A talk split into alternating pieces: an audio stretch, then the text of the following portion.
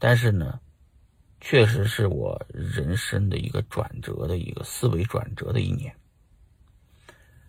就是我到今年已经不琢磨怎么去琢磨挣钱的事儿了。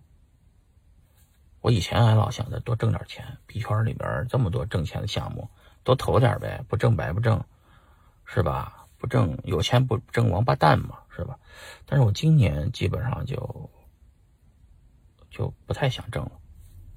嗯，好多人说我财务自由了，确实是早财务自由了，但是心里没个够，老想多挣点钱。不知道为什么，就是怕没钱了。嗯，其实我自己今年是这种心态，就是说，突然之间想在想花点时间在家里人啊这个身边。